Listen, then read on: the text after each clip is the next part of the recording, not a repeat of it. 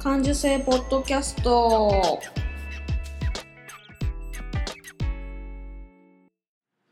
子供の頃から感受性が豊かだと言われ続けて大人になった。デザイナーまゆが日々気になったことを感受性豊かにお届けする。感受性ポッドキャストです。今日も遠くの友達にカセットで声を送るような気軽な気持ちでスタートします。うん、先週はなんかあの季節のが季節の変わり目っていうか秋っぽくなっちゃって毛布出したけど暑いし寒いしでああだこうだ言ったんですけどやっぱり明け方寒いんであの今週羽毛布団を出したんですよ。思い切って。そしたらね羽毛羽毛布団はね暑すぎるわ。羽毛布団暑くてやっぱりかけるとやっぱりこうねお日様に干した後のお布団はモフモフで気持ちがよくてああ気持ちいいと思う途端に暑いってなって 暑いっつってはこう吐いで寝てる間に寒いって言ってまたかけてで明け方寒い暑い寒いってなってまたこれ寝れてるんだから寝れてないんだから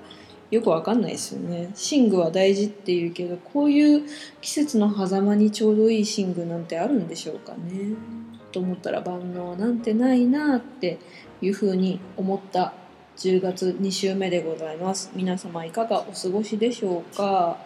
うんと今日は、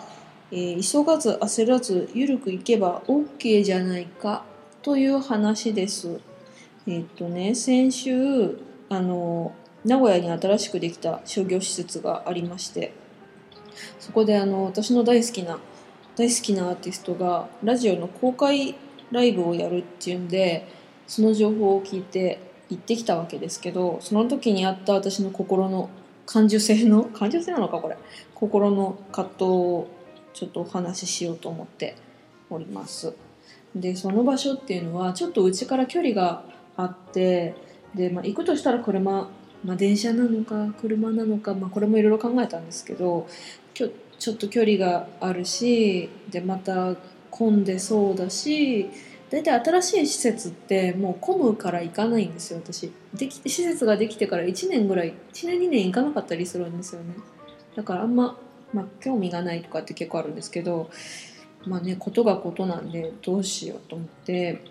疲れちゃいそうだしなとか駐車場混んでそうだよなとかいや駐車場代高いかなとかなんかまあいろいろねまあ、ネガティブなこと考えちゃうんですよね。でまあ公開録音だからラジオで聞けばいいかとかって思ったんだけどなんかこう心がざわざわしてやっぱ諦めがついてないんですよね。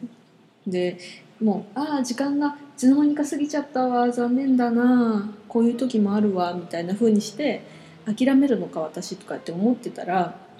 全然時間が過ぎなくていやまあとりあえず家の用事を済ませようと思ってこう身支度整えて車に乗って買い物の用事があったんでその用事のものを買いに行こうと思って店に着いてその買いたいものを見たらないんですよ品切れ。でどうしようと思ってそれその商品を買いに他の店に行くか他の店に行ってそれを持ってうちに上がって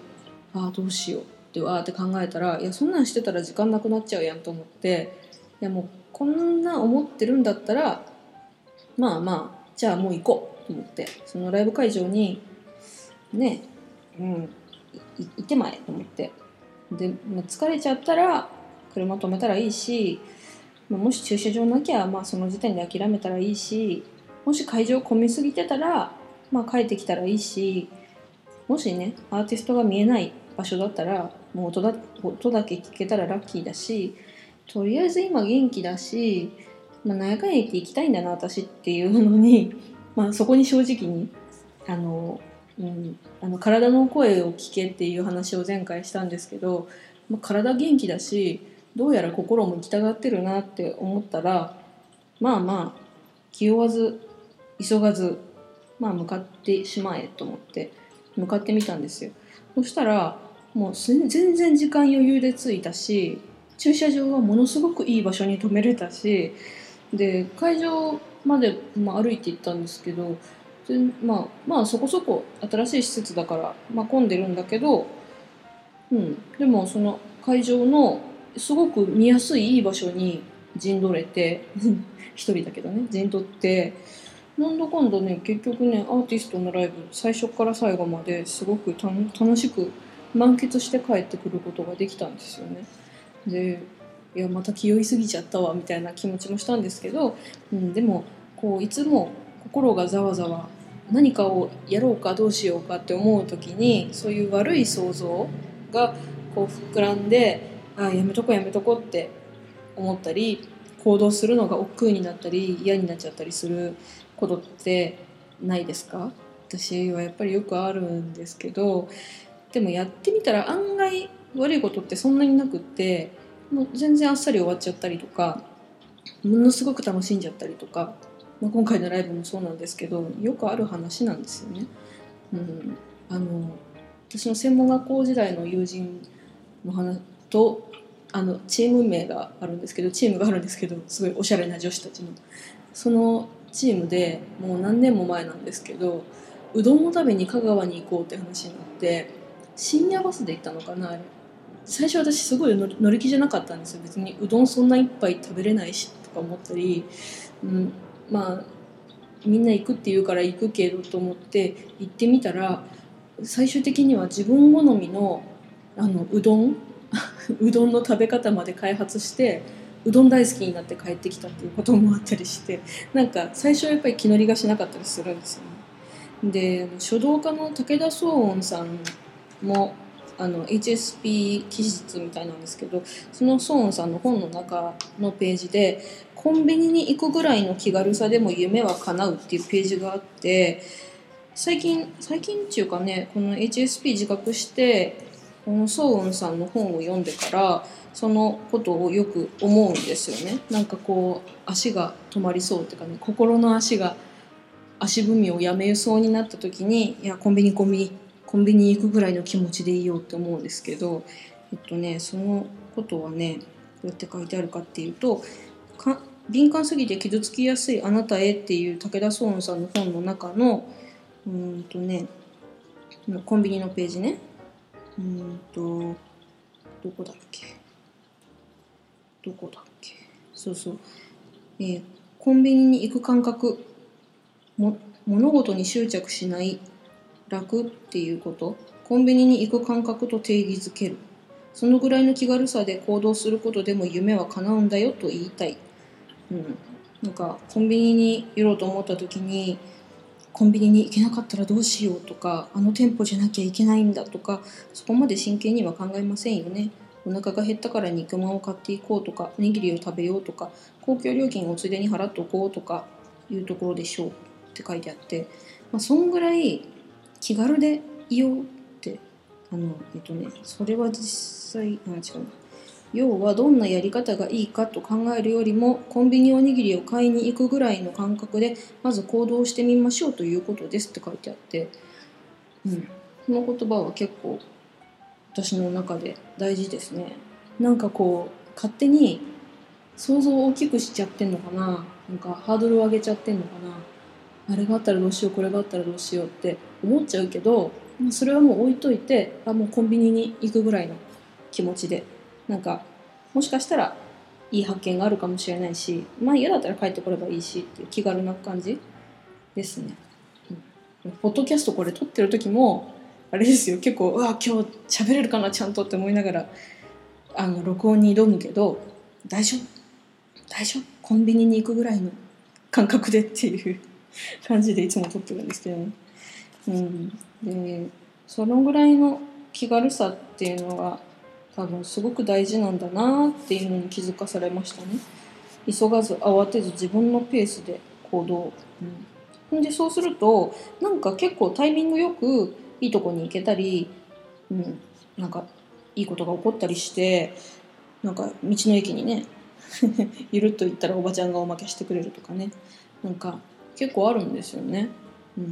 うん、でそれをそうやって思ってみると去年は、まあ、もちろん病気したっていうのもあるんですけど結構焦ってて何かに追われてるみたいな気持ちがしてて焦って行動して初めてですよ携帯割っちゃったりとかバイク私バイク乗りバイク乗りなんですけどバイクを焦ってこう車の間を通っちゃって人の車のミラー割っちゃったっていうことがあっていやそんなに焦らなくても時間に余裕を持って行動してるのになんか焦っちゃってそういうことやったりとか、うん、ものづくりでもすごくいらん失敗してたよなっていうのを思い出すんですけどって思うとやっぱり何事も急がず焦らずぶらーっとコンビニに行くぐらいの気分でゆるく過ごすっていうのが私時間なんだろうなって今は思います。うん、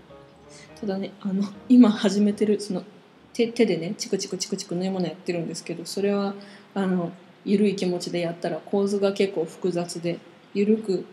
緩く急がず焦らずやってるけどなかなか仕上がらないっていうのは 大丈夫かなこれと思いながらね、えっと、11月の頭に、えー、マルシェかあの私の商品を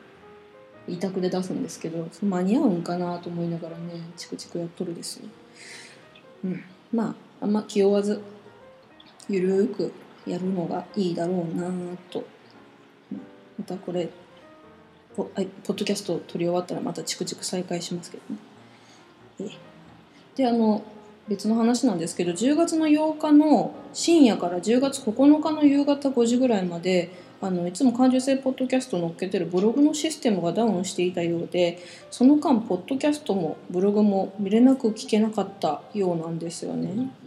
で体育の日にしっぽりと感受性ポッドキャストを聞こうと楽しみにしていた方がいたならばごめんなさいねといるのかそんな人がいるのかっていうのがあれですけど うん。ですね。でしたですね。そう。この間私毎日あの夜9時からやってる「今日の料理」を夫と見るのも楽しみなんですけどあの土井善晴先生ってあの料理人の男性の先生がいるんですけど土井先生が「幸せは時間の中にある」って言って何回か言ってたんですけど今回き、えーとね、栗栗の栗ジャムっていうのを作っててこう30分から1時間ぐつぐつ茹でた栗を中身をくり抜いて、えーと、栗の重さの半分のお砂糖をと、えっと、水を少し入れてこうジャムみたいにコトコト煮るだけで栗あんなんだけど栗ジャムっていうのが簡単にできますよって言ってそれに白玉団子を入れてあの季節のおもたせとかで持ってもあの気分いいですよねみたいな。でまた1年後に作ってああ1年経ったんだねっていうそういう時間が幸せですね幸せは時間の中にあるんですねっていうのを言ってていい言葉だなと思って、まあ、やっぱりあの自分の時間でゆっくり焦らずに季節とともにあのな過ごすっていうのはすごくやっぱり幸せなことなんだなっていうふうに土井先生の言葉から思いました。感受性ポッドキャストは iTunes でも配信しています。スマホだったら、ポッドキャストアプリをダウンロードして、感受性ポッドキャスト、または感受性で、えー、検索してもらうと、喜怒哀楽の猫アイコンが出てくるので、購読ボタンをポチッとしてください。感受性ポッドキャストが更新され次第自動で配信されます。えー、便利ですので、ぜひご利用くださいませ。えー、番組へのメッセージはブログからどうぞ。えー、ブログの、えっと、スマホだったら PC 画面の、えー、画面に変えてもらってもらった方がメッセージしやすいと思いますので、えー、メッセージは、えー、ブログをどうぞ。あと、ポッドキャストレビューへの励ましコメントも書いていただけると嬉しいので、ぜひお願いします。えー、今週はこんな感じでですね。え夏の疲れがこういう今の時期出やすいので美味しいものを食べて季節のものを食べてよく休んでよく笑ってマイペースでいきましょうねそれではまたお会いしましょうありがとうございました